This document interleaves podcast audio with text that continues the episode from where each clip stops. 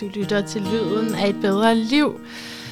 Og du er så velkommen, for vi sidder faktisk bare klar her til, at du vil gå ombord med os og mærke, om noget af det, vi har på hjertet, er noget, du resonerer med selv.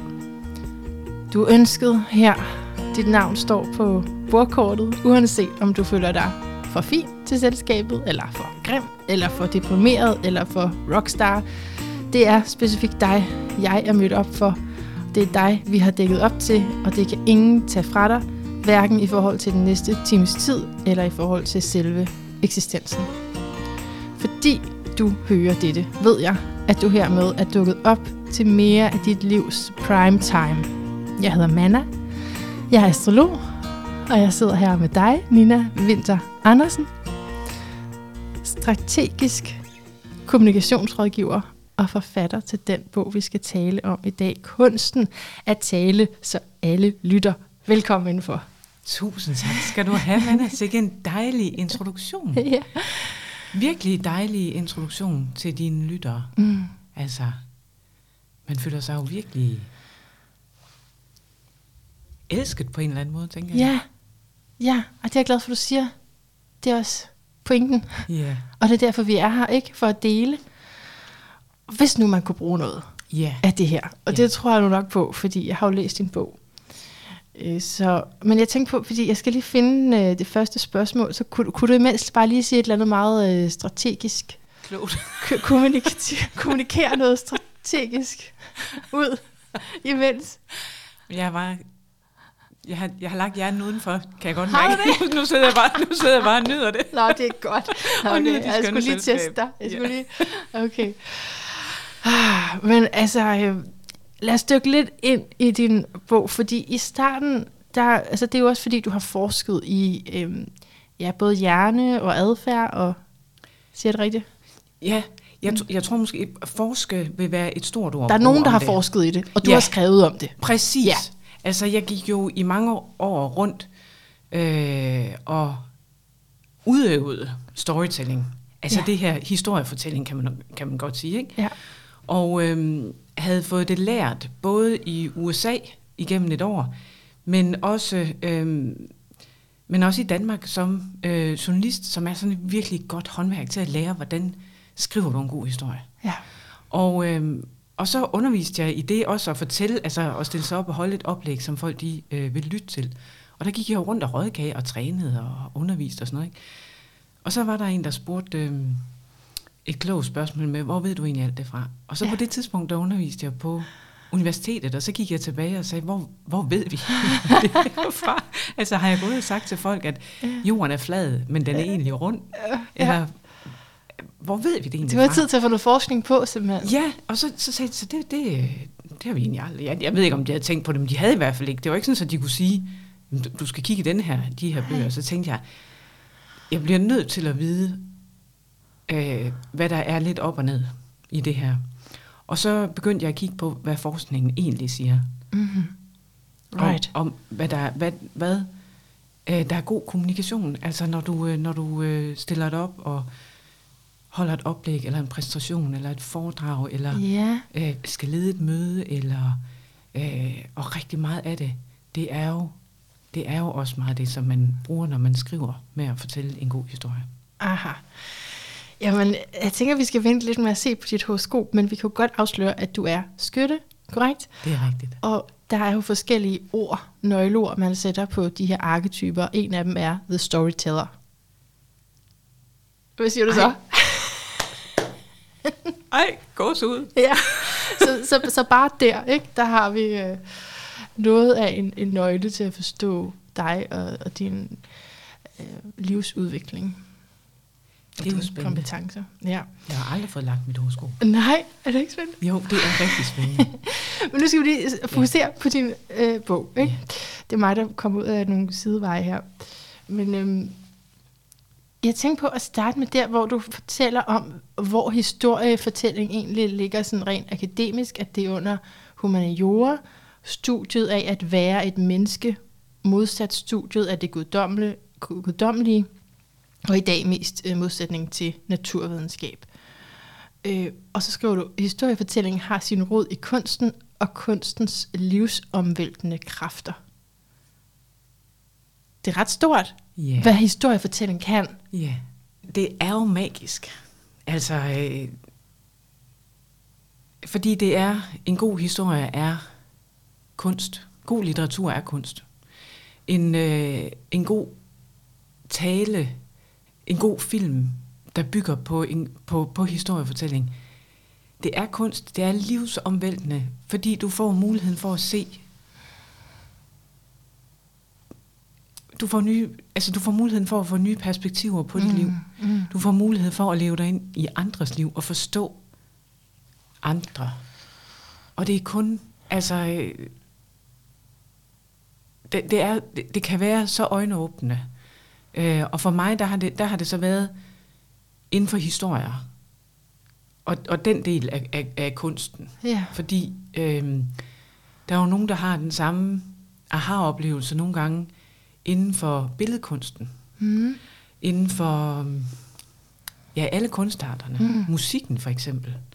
Altså, mit ene barn spiller klaver. Og så snakkede jeg en dag med hans lærer og spurgte ham, hvad hans yndlingsmusik var. Ja. Og jeg tænkte, jeg tror faktisk, jeg spurgte det sådan, om du kan vel bedst lide Beethoven eller sådan et eller andet, ikke? Ja. Og så sagde han så, nej, jeg kan faktisk bedst lide, og så nævnte han en eller anden, som jeg aldrig nogensinde havde hørt om. Aha. Og så sagde jeg, hvem er det? Så begyndte han at forklare. Så sagde han så, for det er jo meget, musik behøver jo ikke at være smukt. Og for ham, der er det jo en tanke, som var sådan helt, nej, musik behøver ikke at være smuk. For mig, der var det sådan helt, gud. Altså, musik kan lyde helt forfærdeligt, og i det kan det være smukt i sig selv. Det er en lille fli af det her med, det var da, det var en interessant oplevelse. Kunne vi dykke, hvis jeg nu var musiker, så ville jeg nok have dykket ned i det. Men det er erkendelser, du taler om, ikke indsigter. Yeah. Det der lige tilter det, du troede, du vidste. Yeah. Og så er det lige, nu ser du det i et nyt lys. Ja, det er en god måde at se det på. Ja, det er det. Og nu fortalte du en historie, ikke? Yeah. Og jeg forestiller mig, at du kommer til at fortælle et par stykker undervejs. Fordi det er dit redskab til det. Er det sådan? Ja, det er det. Til at give andre den oplevelse. Ja. Og til at hjælpe andre med at finde og fortælle de historier, som betyder noget for dem, men som også resonerer over for dem, som de fortæller dem til. Fordi det er jo også fandt ud af, da jeg begyndte at dykke ned i forskningen omkring det her, det er, at du kommer jo ingen steder med at tale, og gerne vil tale, så folk de lytter, hvis du faktisk ikke starter helt omvendt. Og det er med at lytte. Så hvis du gerne vil tale, så folk de lytter, så skal du faktisk starte med at lytte til dem, du gerne vil tale med og til. Og sætte dig ind i, hvad er vigtigt for dem? Hvad holder dem vågne om natten? Hvad drømmer de om? Hvad er deres verden? Og hvordan kan jeg møde dem der? Og først når du har noget, ligesom sådan fællesnævner, så begynder folk at lytte. Så må man stå opgave at finde den fællesnævner, hvis du har en sal fuld af mennesker. Ja. Og man bliver nødt til at bygge på nogle antagelser. Mm-hmm. Fordi ellers så kommer man jo aldrig videre. Hvad har I spist til morgenmad? Nej, heller ikke det. Der er ikke til fælles. Ja. Man bliver nødt til at gøre sådan nogle antagelser. Ja. Sådan segmentvist. Er det sådan? Ja. Hvis vi nu tog udgangspunkt i... Altså man kan sige, hvis du nu skulle stille op og holde et oplæg, så dem, du skulle holde oplæg for, I ville jo have en fælles interesse. Mm. Det ville være, forestiller jeg mig, en eller anden form for noget mellem himmel og jord. Ja. Noget overjordisk. Allerede der ville du jo have et godt udgangspunkt. Okay. Fordi du ville have en rigtig, rigtig god fornemmelse af, hvem er de her mennesker, som jeg skal snakke med. Men hvis du nu stod over for en gruppe ingeniører, så vil udfordringen være større. Jo, og det er jo det, der kan ske, når at der er en fra personalegruppen, der finder på, at der er en astrolog, der skal komme ud. Yeah. Yeah. Men dem, man så dukker op foran, yeah, de tror ikke nødvendigvis på det. Eller de, altså, det kan også lige tage lidt tid at finde ud af, hvor skal man starte henne, yeah, i sådan en samling. Ja. Yeah. Og der kan man jo, der er der jo et lille retorisk kneb med at vaccinere folk mod deres egen modstand. Aha. Fordi, og det er faktisk bare i talesætten. Ja. Yeah. Og så det kunne for eksempel være helt åbent at spørge, hvor mange af jer tror egentlig på astrologi? Ja. Ikke? Så er der måske 3, der rækker hånden op, og så er der 17, der bare sidder med armene over kors. Ja. Og hvor mange af jer tænker, ja, det er en fis i en hornlygte, og så er der 17, der rækker hænderne op, og så siger, det kan jeg simpelthen godt forstå, ja, indtil jeg selv begyndte at dykke ned i det. Ja, ja, akkurat. Så præcis. Men hvor mange af jer har egentlig oplevet noget uforklarligt? Mm.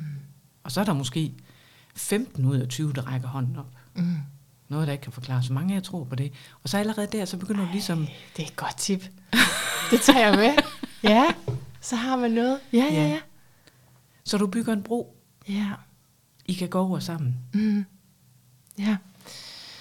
Okay, vi skal lidt videre i den her bog, Nina, fordi du har skrevet så mange spændende ting.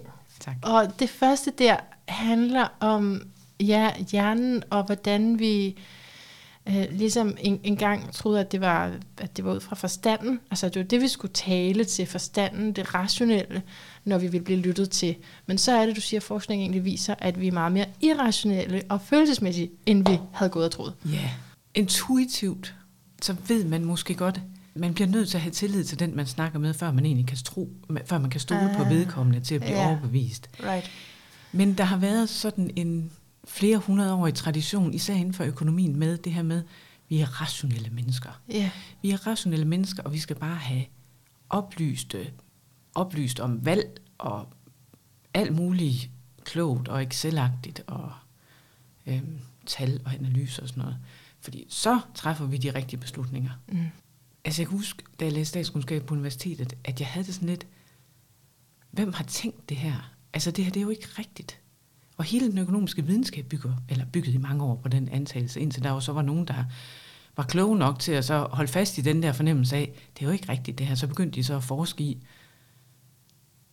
det, som så er endt med at være adfærdsøkonomien, som jo så viser, at vi jo er irrationelle mennesker. Og det betyder, når vi kommunikerer, at vi bliver nødt til følelsesmæssigt først at forbinde os til hinanden, før at vi kan overbevise hinanden med rationelle argumenter. Ja, så selvom rationalet er der, så det er det andet, der i hvert fald går forud for. Ja, det er det. Og det, der sker inde i vores hoveder, hvis der kommer nogen, hvis du har besluttet dig for, at der er noget, der er åndssvagt, og jeg så kommer med kørende med en hel salgsvogn med fakta på, som bare vil overbevise om det stik modsatte, så ens hjerne, fordi det bare gør op, det er så ubehageligt for ens identitet, at man skal til at skifte sådan en grundmening. Ja. Så overviser man sig bare helt automatisk om, at man har mere ret. Ja. Ja. Så mere fakta er faktisk bare brænde på bålet til, at man ikke hører efter. Altså jeg får lyst til at spørge dig, rådgiver du også politikere? Altså for det er sådan nogle mennesker, altså, hvor man skal have den der tillid, men de skal samtidig lige vide noget faktuelt også. Nej, det gør jeg ikke rigtigt. Mm. Det kan man ikke sige. Det kunne du ellers godt bruge det i den rolle? Ja.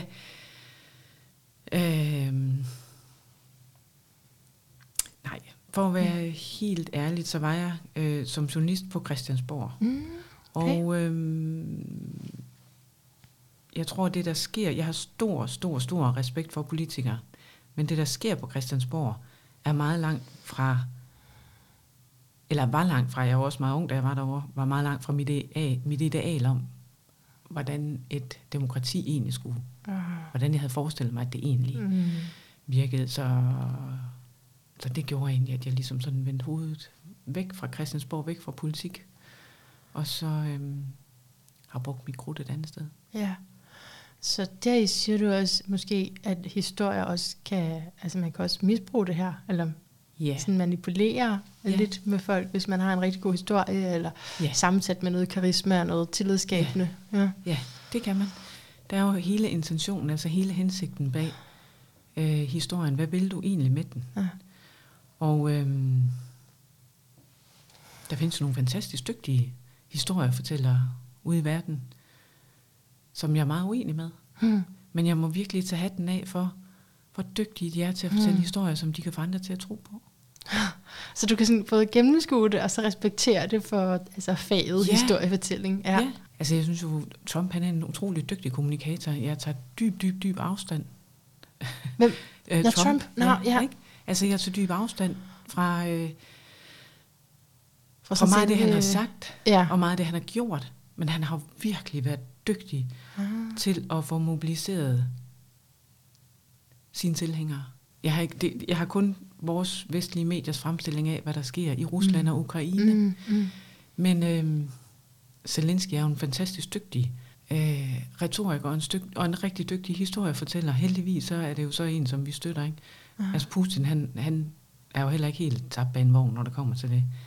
Han fortæller bare sit folk og omverdenen historie, som jo er set med vores øjne, mine øjne, lidt ude i hampen. Jo.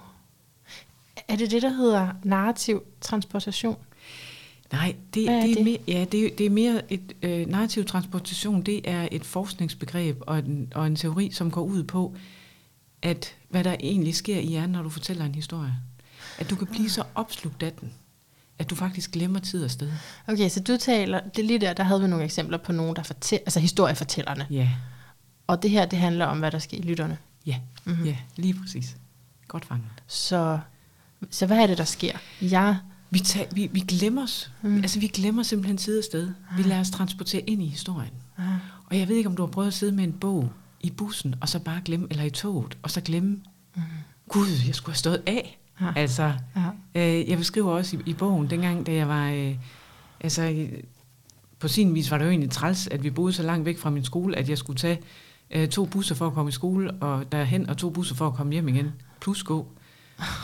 men fordelen var, at jeg fik læst utrolig mange bøger. Ja. Og de virkelig gode bøger gjorde, at jeg glemte at stå af. Altså ikke, når jeg skulle i skole, faktisk. Det kunne jeg godt huske. Men om eftermiddagen, når jeg skulle hjem, så kunne jeg godt sidde. Ja. Men jeg nogle gange faldt jeg også i søvn. Men den her fornemmelse, eller du kan også opleve det med en film, hvor du simpelthen lever dig helt ind i filmen, og glemmer, gud, det her er. Og du kan mærke det, når du sidder og ser en gyser. Ikke? Du kan mærke, hvordan hjertet det hamrer afsted, og det er jo helt åndssvagt. Man kan jo godt sidde og sige til sig selv, eller som jeg siger til min... Eller som jeg sagde dengang, børnene, de var mindre, ikke? Ej, det er jo bare ketchup, det der.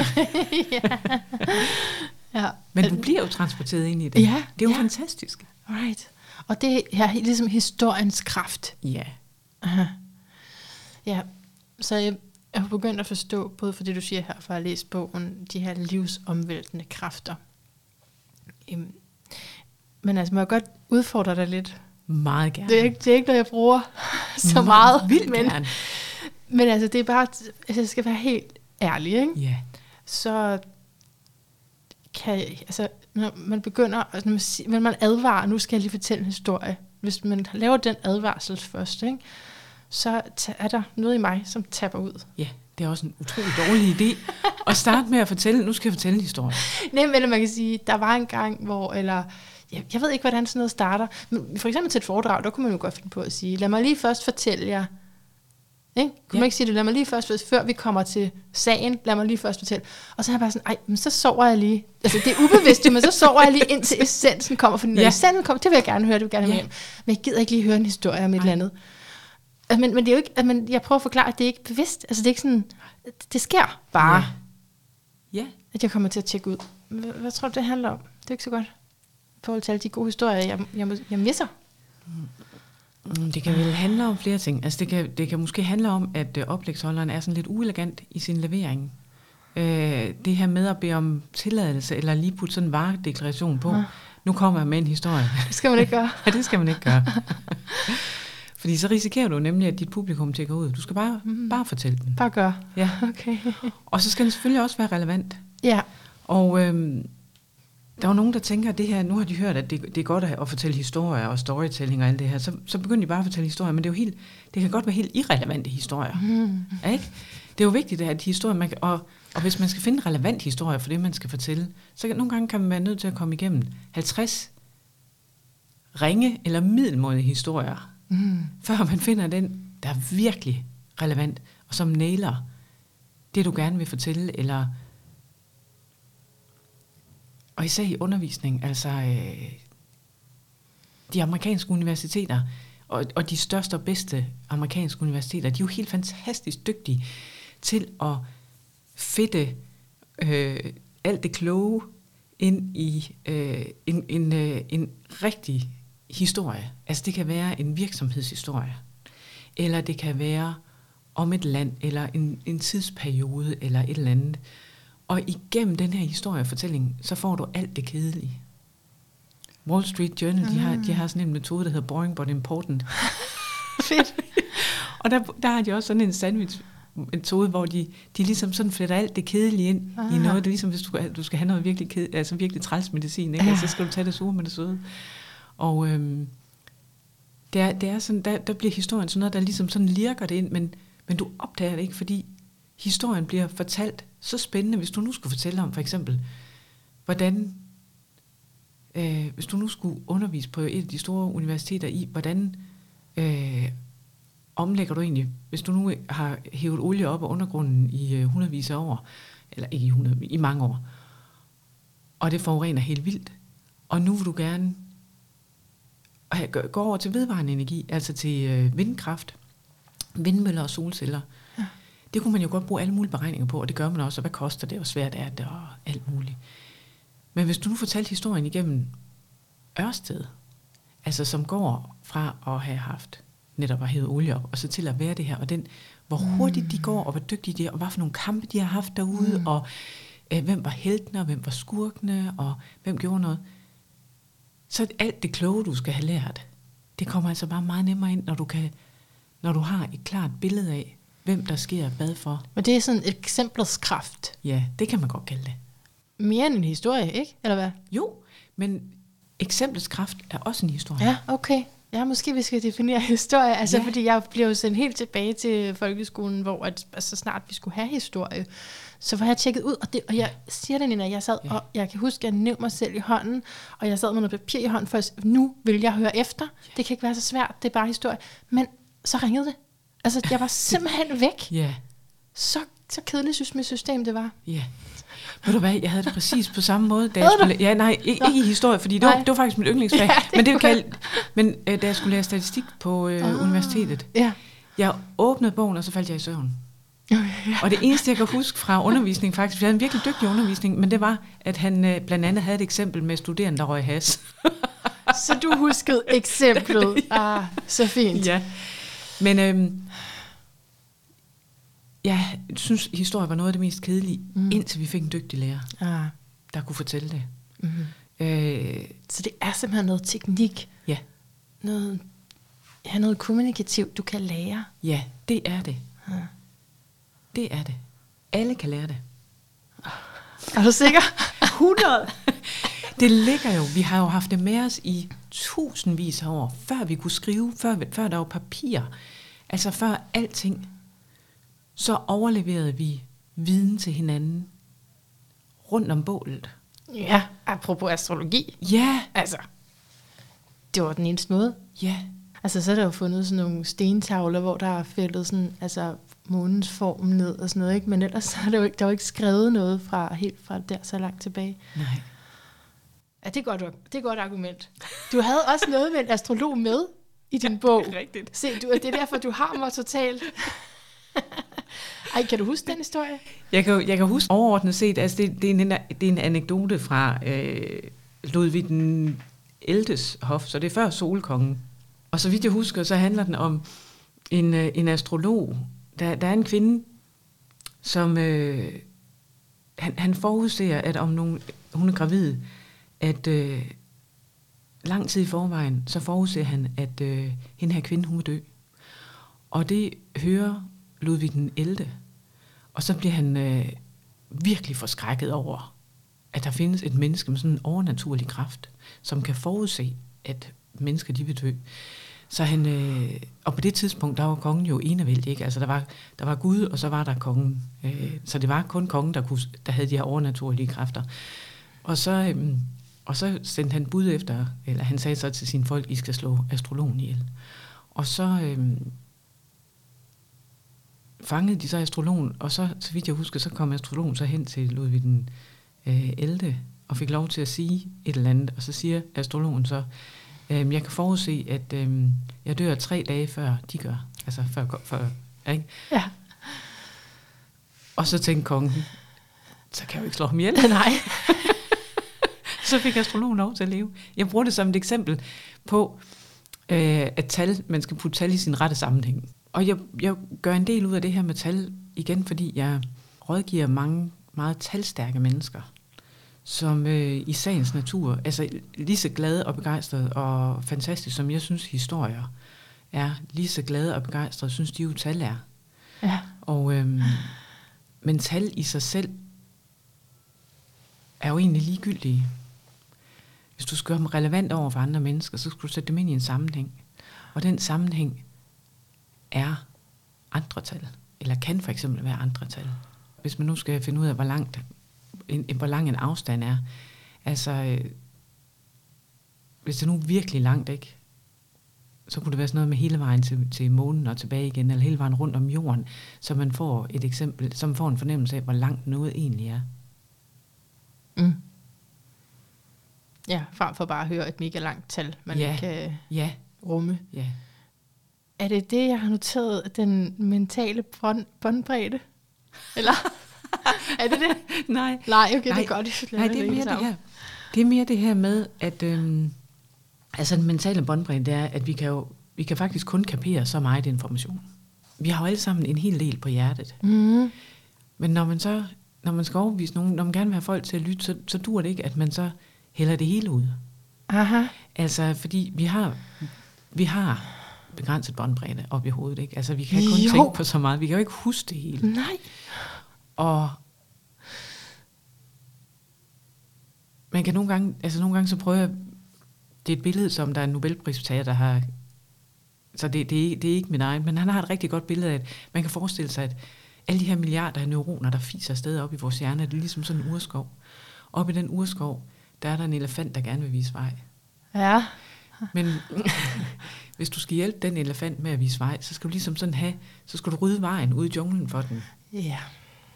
Mm. Fordi den har kun de kræfter at gøre godt med, så jo tydeligere du viser den vejen, jo bedre vil det være. Og det er det samme med dem, der lytter til dig. Jo mere præcist, altså jo mere du ved, hvad det er, du vil sige, jo bedre er det faktisk, både for dig selv, men også dem, der lytter til dig. Ja. Og det kan godt være, det kan man næsten sige sig selv, og det er så nemt at sige, og det er simpelthen så svært at gøre, når man har meget på hjertet. Ja, hvad siger du, det er nemt at sige, at man skal forkorte det? Ja, du skal forkorte det og forenkle det.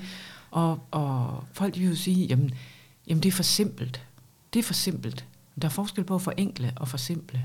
Ja. Og jeg taler ikke for, at man forsimpler noget, men jeg er stort fortaler for, at man forenkler det noget. Mm-hmm. At man forenkler ting, så det gør det nemt for folk at se, hvad er det, du mener? Ja. Ja. Og hvad er det, jeg skal bruge den information til? Altså, men det her, det er jo kun sådan i arbejdsmæssig sammenhæng. Fordi når du sidder og snakker med nogen, sådan privat, så skal man jo ikke sidde og have den der bagtanke. Ah, okay. Nu sidder jeg bare og snakker, fordi det skal hun bruge til noget. Det forstyrrer jo. Så der tænker jeg, der skal man bare... Okay, så det er kun, når vi er på arbejde? Lytte. Ja, fordi jeg tænker, det er kun, når man er på arbejde, at man ligesom sådan har et meget fast... eller måske bør have et meget fast mål med, hvad man gerne vil. Ja. Men når man nu sidder 2 venner eller veninder og snakker sammen, eller, så er det jo mere sådan noget medmenneskeligt noget, så tænker jeg, så skal man ikke sidde med sådan en eller anden. Det er jo meget interessant, at der er, men ja, den forskel er der jo. Så det er jo faktisk fordi, at du tager noget meget medmenneskeligt og følelsesrettet som historiefortælling ind i det rationelle arbejdsliv. Yes, præcis. Ja.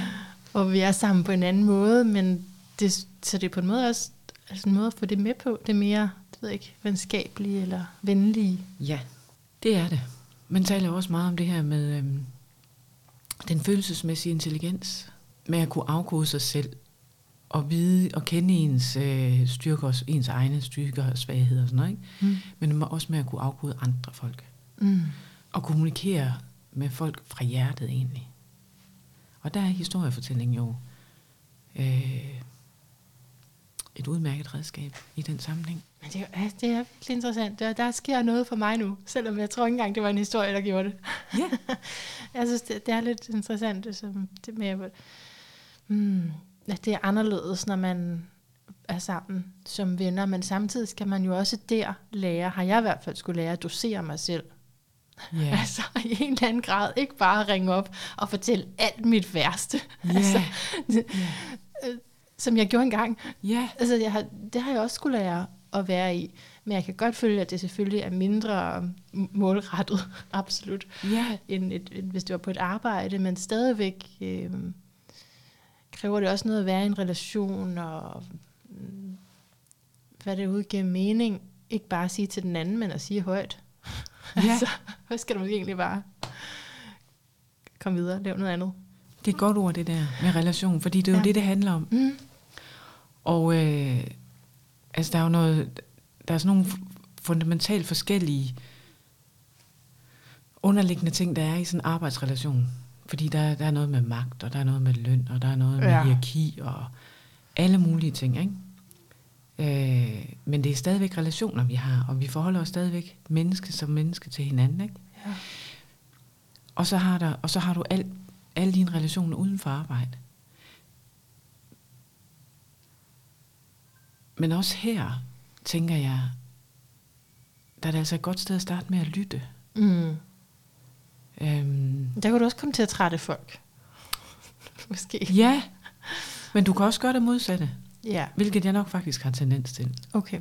Det er, fordi jeg synes, det er helt grundlæggende interessant at lytte til andre folk. Mm. Altså, jeg kender jo alle mine egne historier. Mm. Jeg kender jo ikke alle andre menneskers historie. Så jeg vil da langt hellere høre, hvad andre folk har på hjertet. Ja.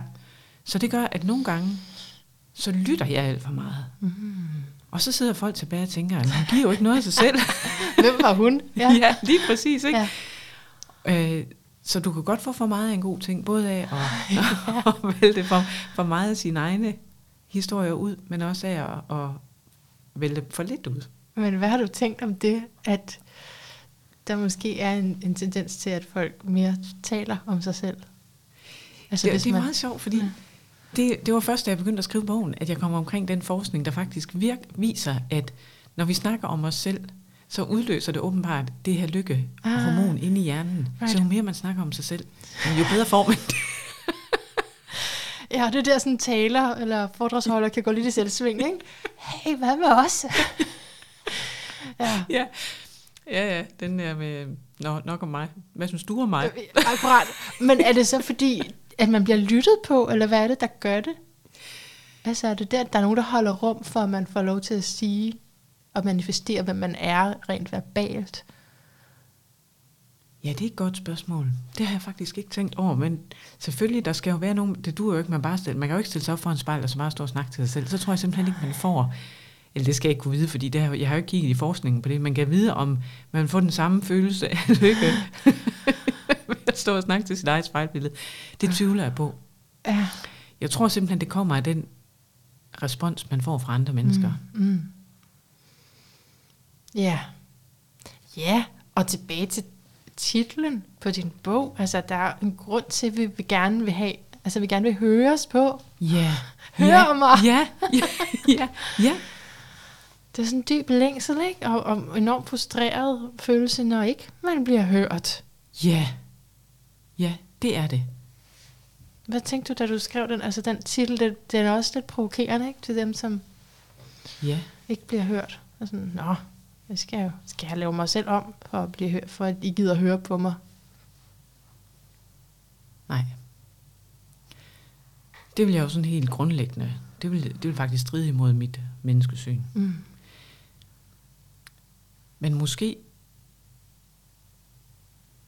Men igen, nu snakker vi arbejdsmæssige, altså, eller jeg tænker i arbejdsmæssige relationer, mere end private. Yeah. Og også der, eller så i arbejdsmæssige relationer, der tror jeg vil starte med at lytte. og finde ud af, hvad er vigtigt for den, som jeg gerne vil have, lytter til mig. Og så vil jeg prøve at tale på en måde, eller få det sagt, som der ligger mig på sinde, på en måde, som var en genklang hos den person. Jeg synes, det er interessant, fordi... Du må sige, hvis jeg afbryder dig. Endelig, okay. endelig. Men jeg synes, det er interessant, fordi vi taler om altså det professionelle versus det personlige, men det er jo stadigvæk en bog, der handler om, at du bliver hørt. Yeah. Yeah. Så det der, at du... Jeg har selvfølgelig måske arbejdstøjet på, men hvis vi taler om, at det kan give os lykkefølelse, at tale om os selv, altså der er alligevel et eller andet sådan midterpunkt her imellem det professionelle, og så mig, som står og præsenterer, for ellers så kunne vi bare tænde for en YouTube-film, der har forklaret det. Hvorfor? Der skal stå et levende menneske der jo. Jamen det skal der, men, og du er jo noget exceptionelt. Altså der er jo ingen andre mennesker end dig i verden, der har dine erfaringer. Og dine oplevelser og din klogskab. Mm. Og det, som du har på hjertet. Det er der ikke. Altså, vi er enestående. Men som Johannes Møllehave sagde, det betyder også, at vi er enestående. Altså, vi står alene. Ja. Mm. Så der er jo altså, der er sådan en hel... Men nu bliver det meget eksistentielt. Ja, endelig, det kunne godt lide. der er jo sådan en... Eller der kan være for mange mennesker... sådan en grund eksistentiel ensomhed. Ja. Fordi du er unik. Der er kun dig, der har de her oplevelser. Ja. Men, og så vil jeg jo sige, igennem historier, så finder du den her fællesnævner, hvor at man kan mødes så man ikke som alene. Levende væsener, så man ikke er alene. Mm. Men hvis man taler, altså jeg vil næsten sige, hvis man taler for døve ører, så er det fordi, man ikke har lyttet først. Ja. Yeah.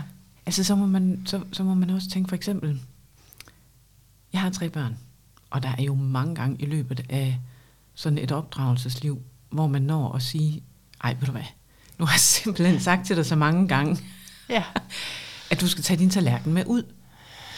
Ja, men hvis jeg har sagt det simpelthen så mange gange, så er det nok, fordi jeg har sagt det forkert.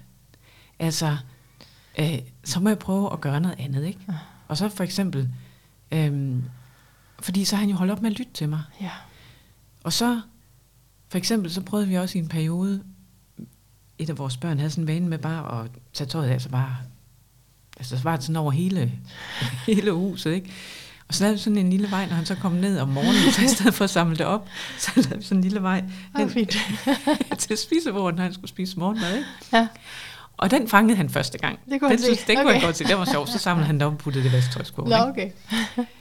Men det fik ham ikke til at samle tøjet op. Så gjorde vi det igen anden gang. Der synes han også, det var sjovt. Så gjorde han det. 3. gang, der så han det slet ikke. Nå. Så var det jo bare dobbelt irriterende. Ja. At så man jo synes, at ej, nu har jeg fundet på noget sjovt. Og så vader du bare hen over dit tøj hele vejen ind til morgenbordet. Mm. Så måtte jeg prøve at finde på noget andet. Altså, så er det jo...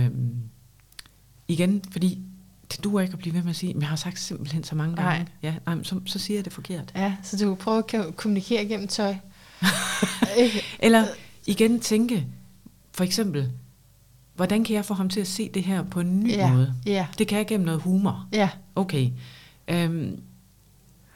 Altså nogle gange, ja, jeg har et par falske tænder, for eksempel, som mine børn hader, men altså, igen, så må man prøve gennem humor og fortalt ens pointe, eller...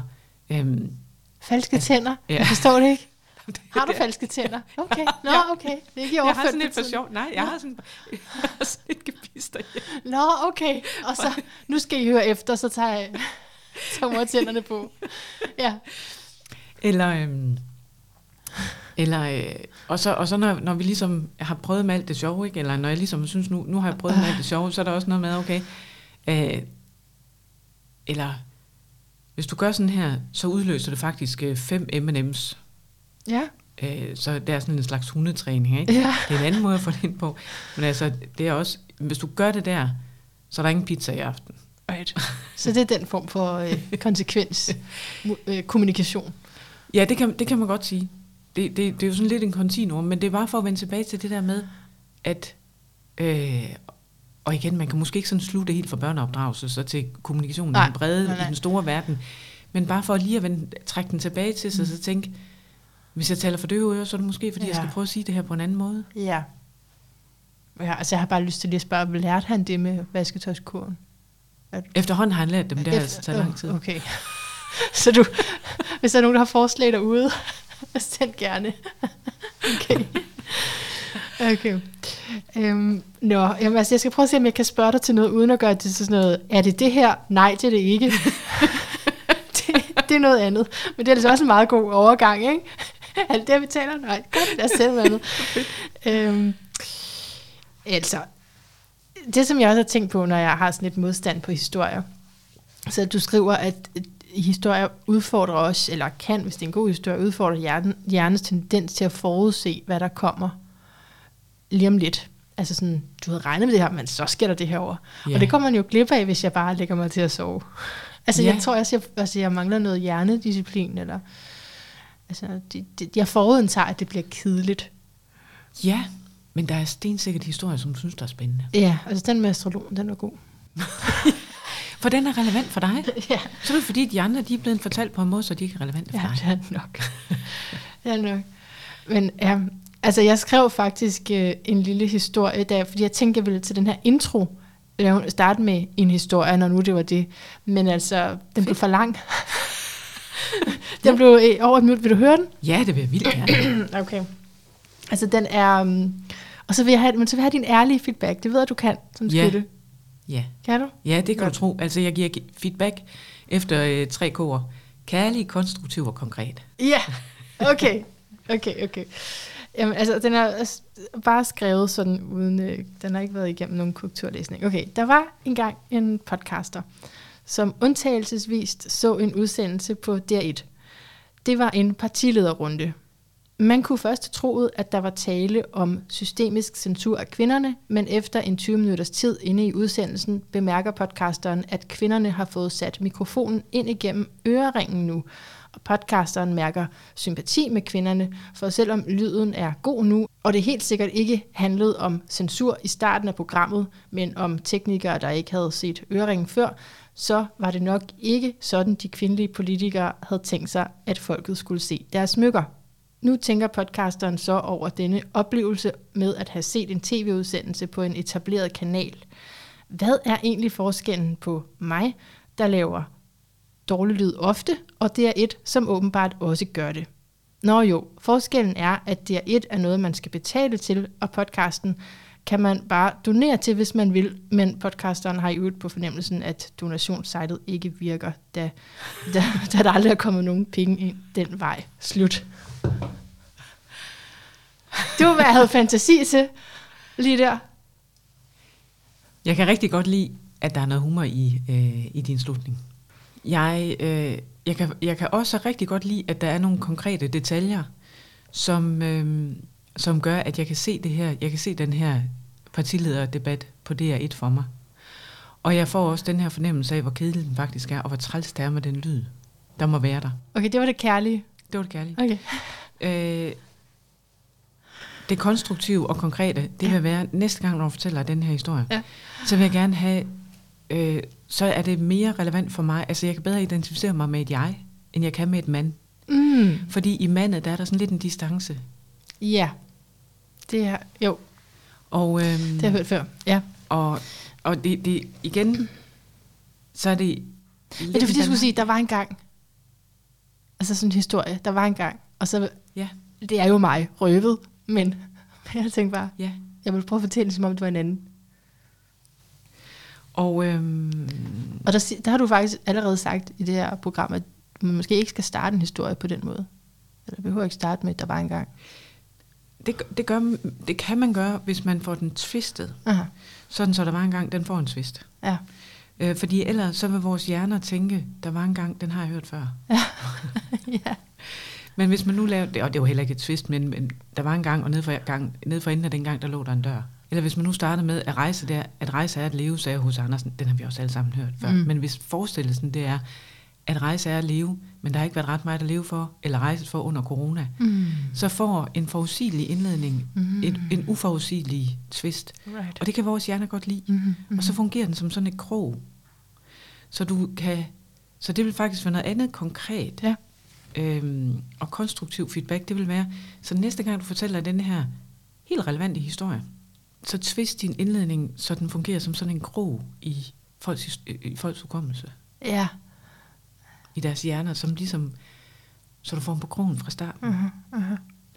Og så den sidste ting, det vil være, hvad ville være dit budskab med den her historie? Ja, den tænkte jeg. Fordi det er jo noget, du skriver forskellige tips i din bog til, hvordan man kan forbedre sin kommunikation. Og et af dem er, at der vigtige en af dem er det her med at have et klart formål. Ja. Ikke? Ja. Ja. Er det? Ja. Ja. Altså, der er jo flere kritikpunkter, du kunne gå ind i, ikke? Så nikker du. Altså i din historie? Ja, i historien her, ja, ikke? Hvad tænker du? Nå, men jeg tænker selv, der var en sætning, der var meget lang, og jeg ved ikke, om du forstod det, men jeg ved ikke, om man ellers ville fange det med, at der var den her generende lyd i deres... Der var en generende lyd i den her partilederrunde hos alle kvinderne, der havde øreringen på. Jeg fangede den. Ja, du fangede den, ja. Men der er også lidt offerrolle. Kan du høre, der er lidt offerrolle også? Det kan jeg ikke så godt lide. Der er sådan et, ja. Det kan jeg godt høre. Ja. Og det hænger måske sammen med, at dit formål ikke er helt klart. Ja, det tror jeg. For hvad vil du gerne have, at lytterne skal tænke, gøre eller føle anderledes, når de har hørt den, end før de hørte den? Ja. De må godt være lidt mere kritiske over for DR1, og lidt mere venligsindede over for podcaster. Ja. Det er nok sådan noget. Ja.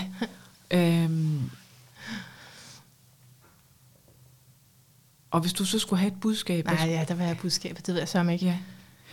Og det er jo det her med, nogle gange så kan man jo godt, så ens person, så har jeg selv sådan en popcornhjerne, med at jeg får en idé, og så en idé, og så en idé, og når jeg fortæller en historie, så kan den godt gå ud af alle mulige tangenter.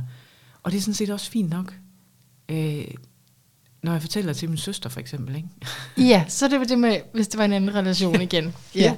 Ja. Så når jeg skal finde historier, som jeg skal bruge i en arbejdssammenhæng, så tænker jeg, hvad er mit budskab? Og et budskab, det er jo formuleret, det er jo en påstand formuleret i en sætning, så det kan ikke være noget. Jeg vil gerne sige noget om lyd.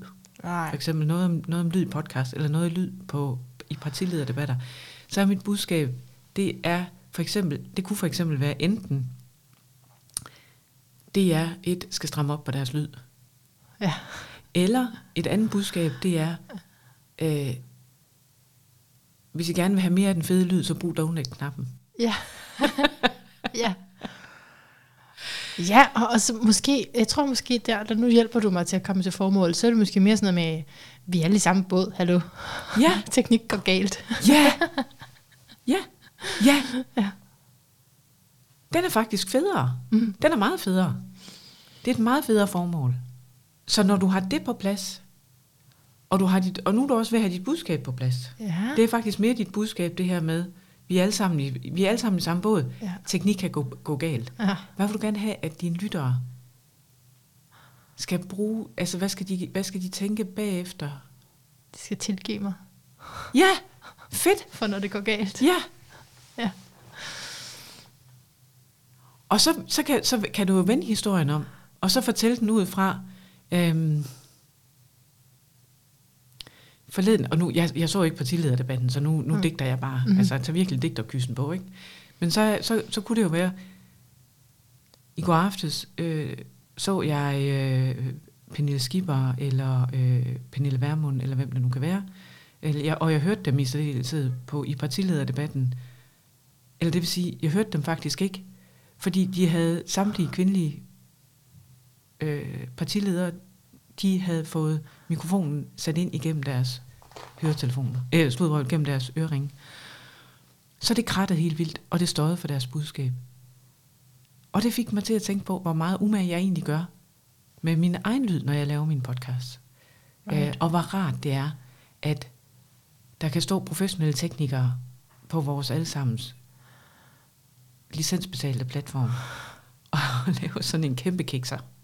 Ja, ej, hvor er du god. Det er mega godt. Altså, men jeg vil lige sige, Nina, jeg har ikke været helt klar i sætningen der, fordi de fik den her mikrofon ind gennem øreringen for at redde det. Nå. Efter 20 minutter blev lyden god igen. Nå. Det var det, der skete, men så er det mig, der ikke har kommunikeret klart jo. Ja, det er rigtigt. Det er det. Fordi at først så troede, det var systemisk censur, ikke?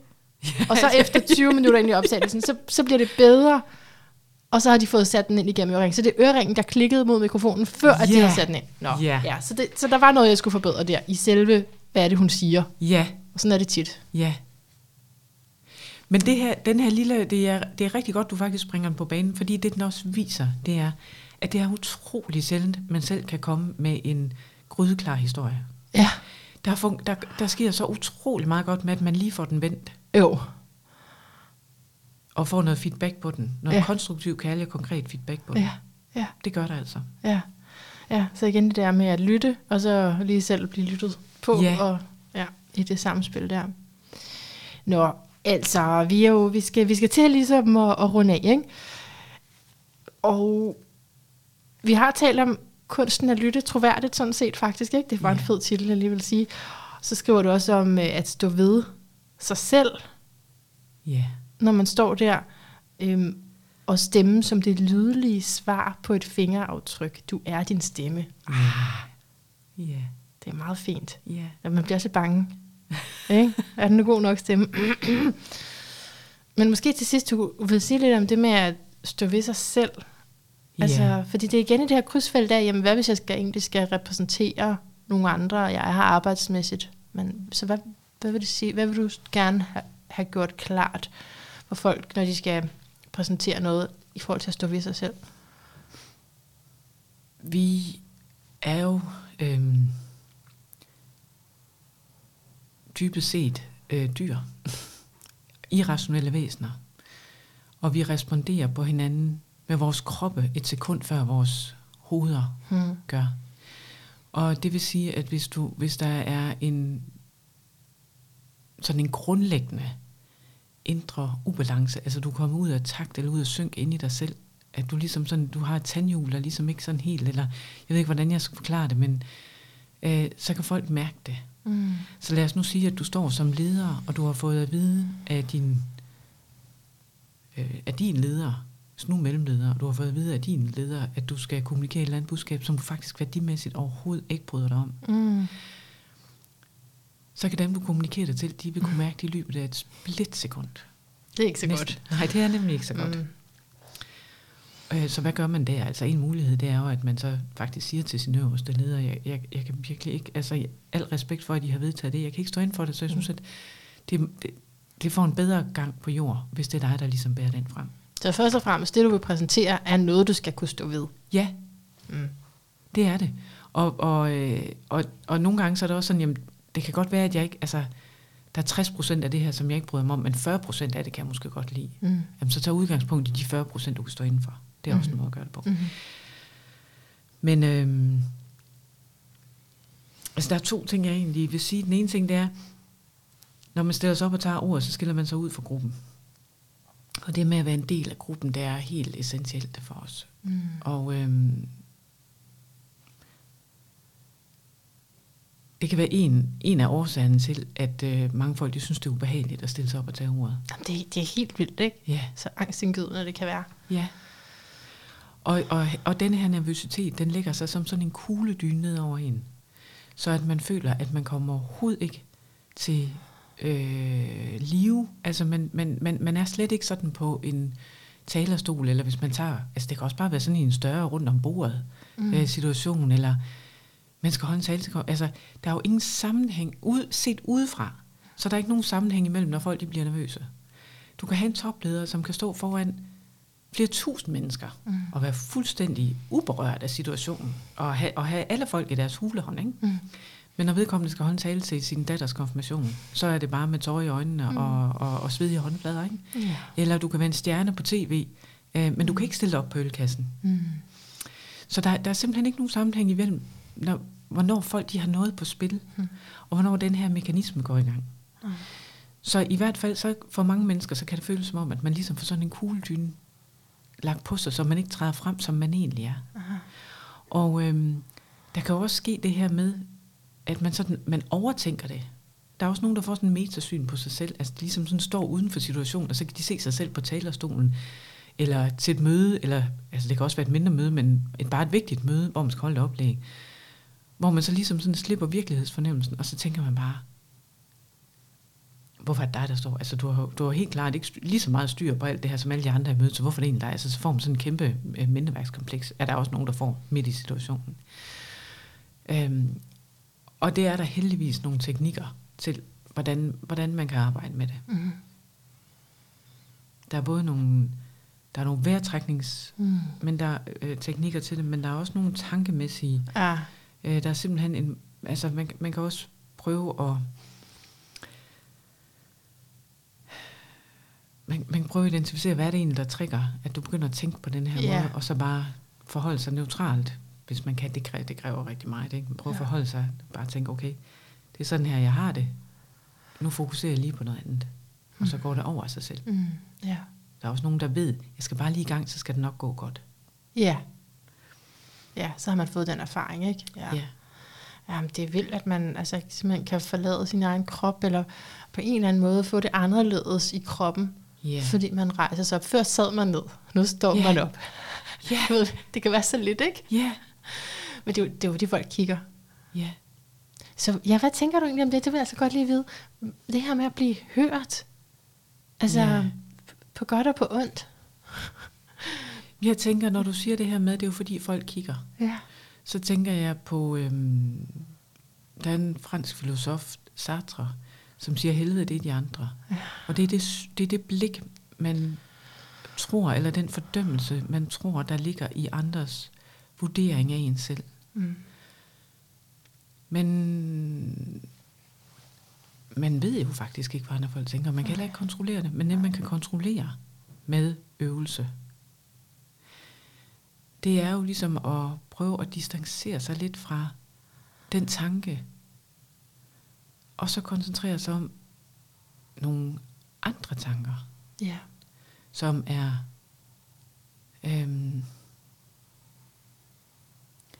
enten noget andet, der sker i rummet, så ens hjerne ligesom forlader den tanke, eller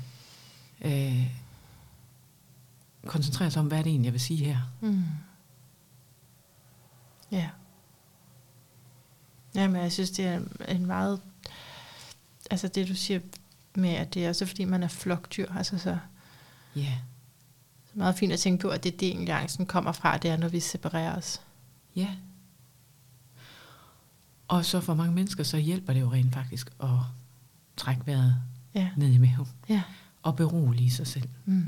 Og man lige giver sig selv den gave, at man så også lige mærker, okay, nu kan jeg mærke, at mit hjerte, det hamrer afsted. Jeg får sved i håndflader, måske min stemme også begynder. Det er helt i orden. Yeah. Det er helt i orden, siger man til sit nervesystem. Mm. Jeg har styr på det. Yeah. Det er inden for normalområdet. Yeah. Hallo? Jeg er helt normal. Okay, Nina, er du klar til, at vi går over til lidt horoskopsnak? Ja, klart. Godt. Fordi jeg kan jo ikke lade være med at tænke på det, imens vi taler om det. Jeg fik sagt den helt store der med de stjernetegn og storyteller.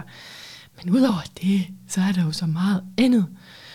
Og jeg har valgt at fokusere på Mars på din ascendant. Altså det kan man kan næsten ikke... Jo, der er meget andet i dit horoskop, men den er lige i ansigtet på os og på dig.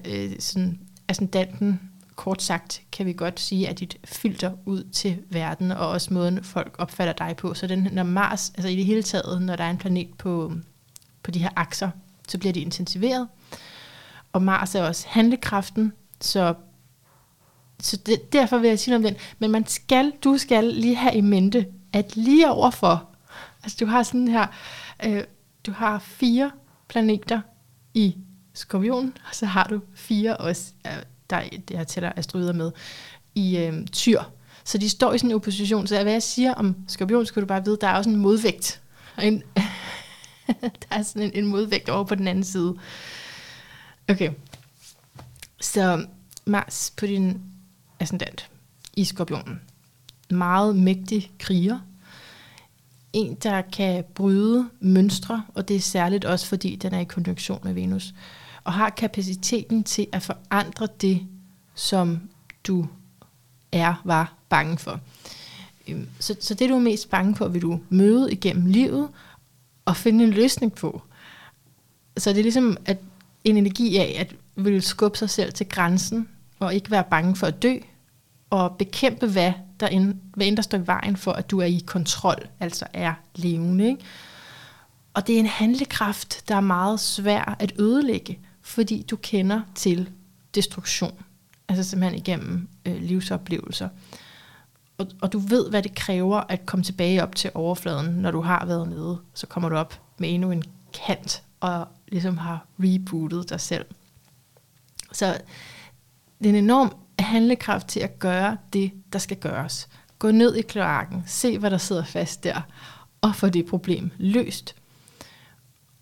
Og så fordi det altså er Mars, og der er det her med krig, så vi kan også sige, at det magten handler om dit våben eller strategi, har jeg tænkt for. Altså det er det, du laver kommunikationen og strategier for at blive hørt, ikke? Så magten i den strategi. Og så er det så også en seksuel kraft. Og du må forstå det som sådan energi, ikke? Som en fundamental magt, det her seksuelle. Hvis man har den, så er det lettere at få job, det er lettere at blive antaget.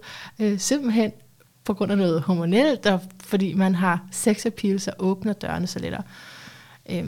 Men igennem livet, så vil en, der har det her, den her signatur, også gå igennem faser, og på et tidspunkt måske opleve, nu kan jeg ikke bruge de samme strategier, og dørene åbner sig ikke på samme måde længere.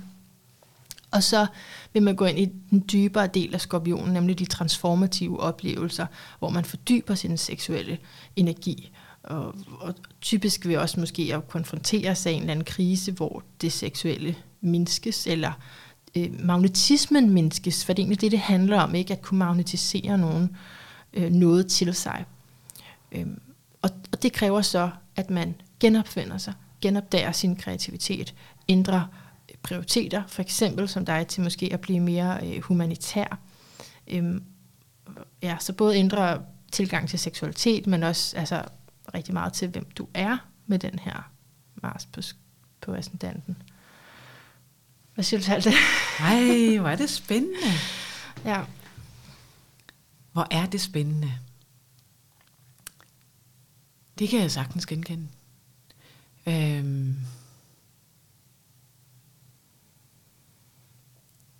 Jeg tror, der er mange, der vil sige, at jeg er meget handlekraftig.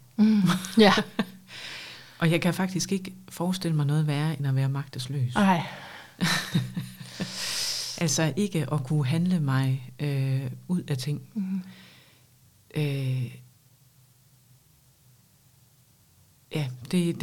Den rammer virkelig, virkelig. Den nailer det simpelthen. Altså, ja.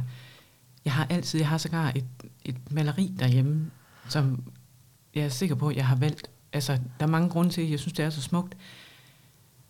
Men der er også et billede af en bugt op fra Færøerne, hvor der er en vej ud. Ja.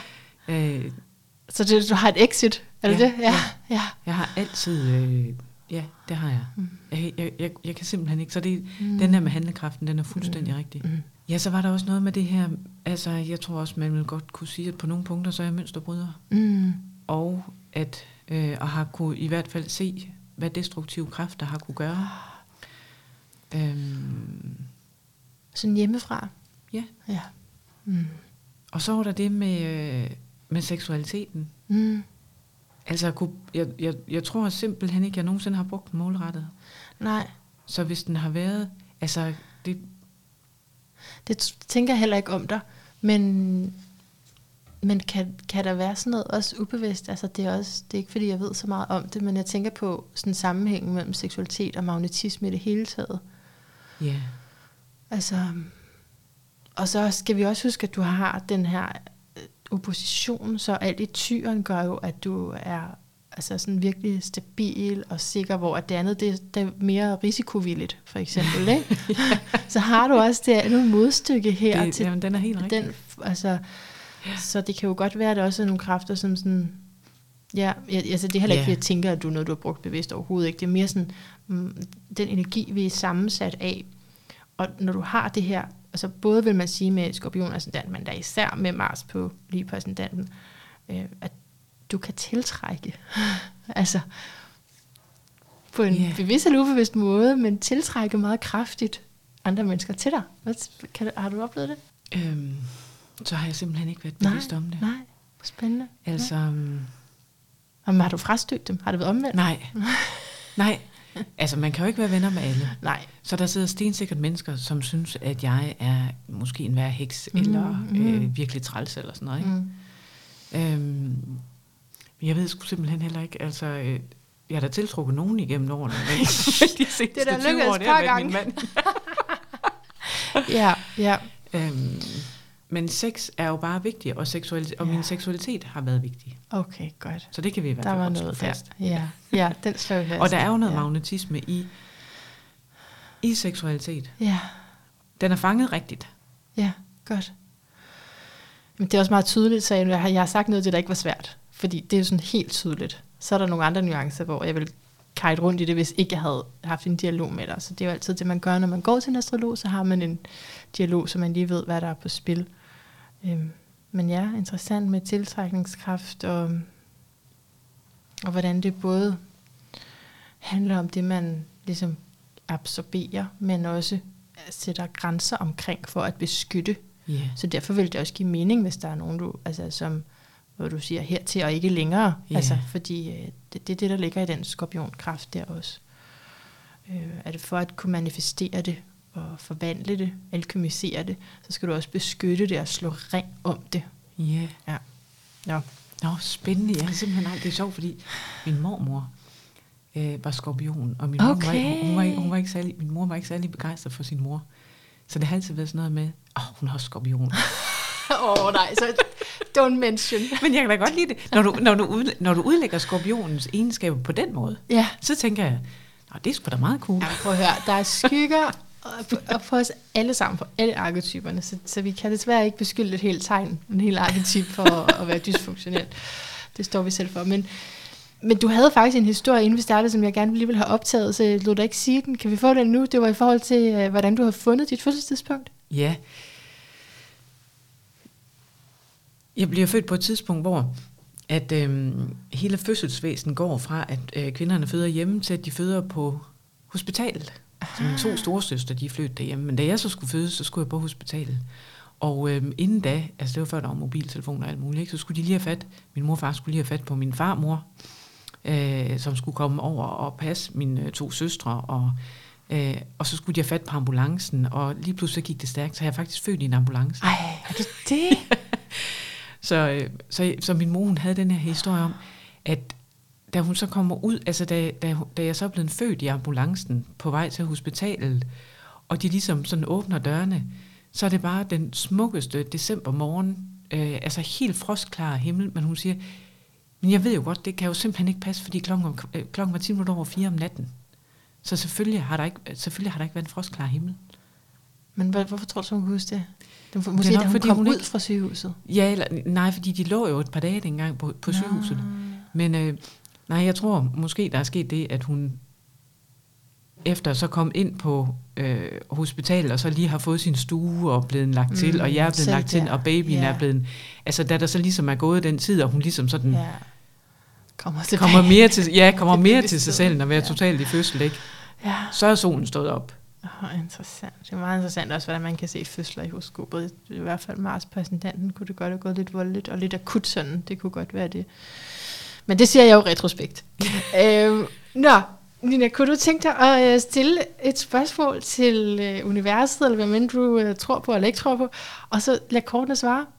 Ja. Skal jeg sige spørgsmålet højt? Ja, gerne, for så ved vi, hvad de svarer på. Ja. Så tror jeg, at mit spørgsmål det kunne til universet, netop fordi jeg har sådan en popcornhjerne.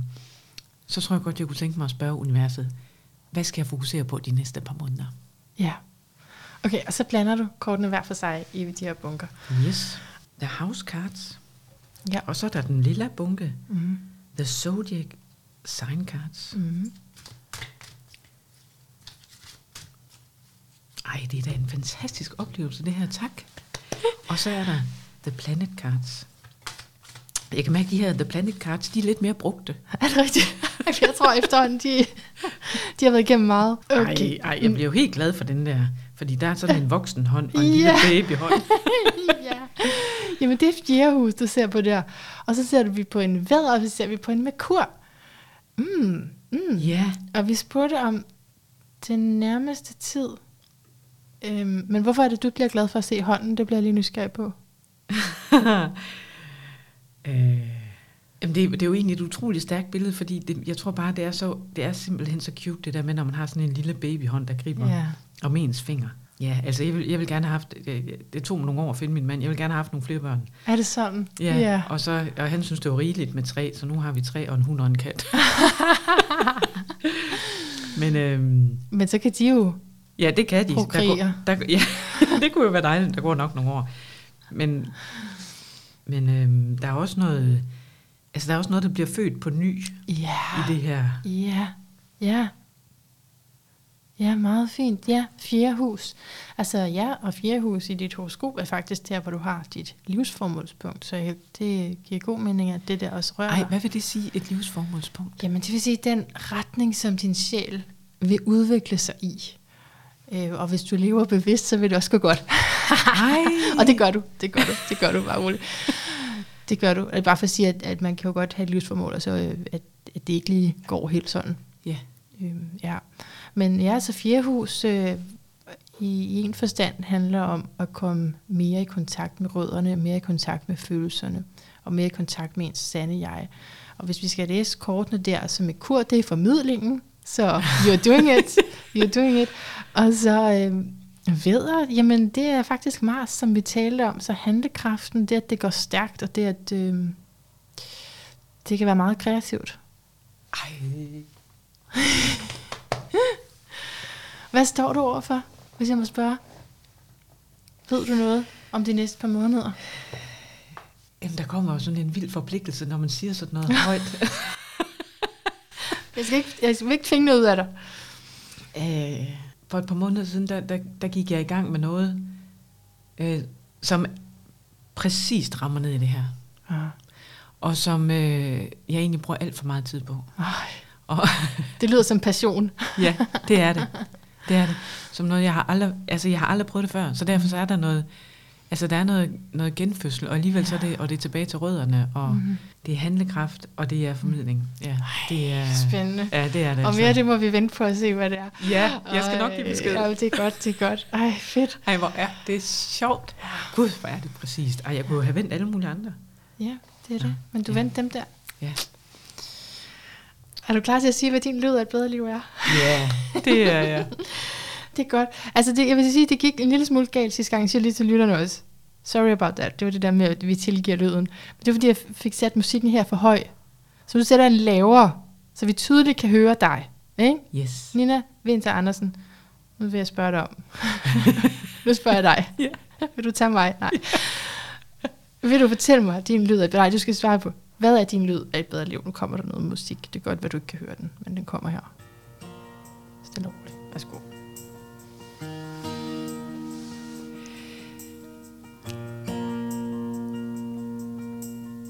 Lyden af et bedre liv for mig er blandt andet lyden af landsvaler.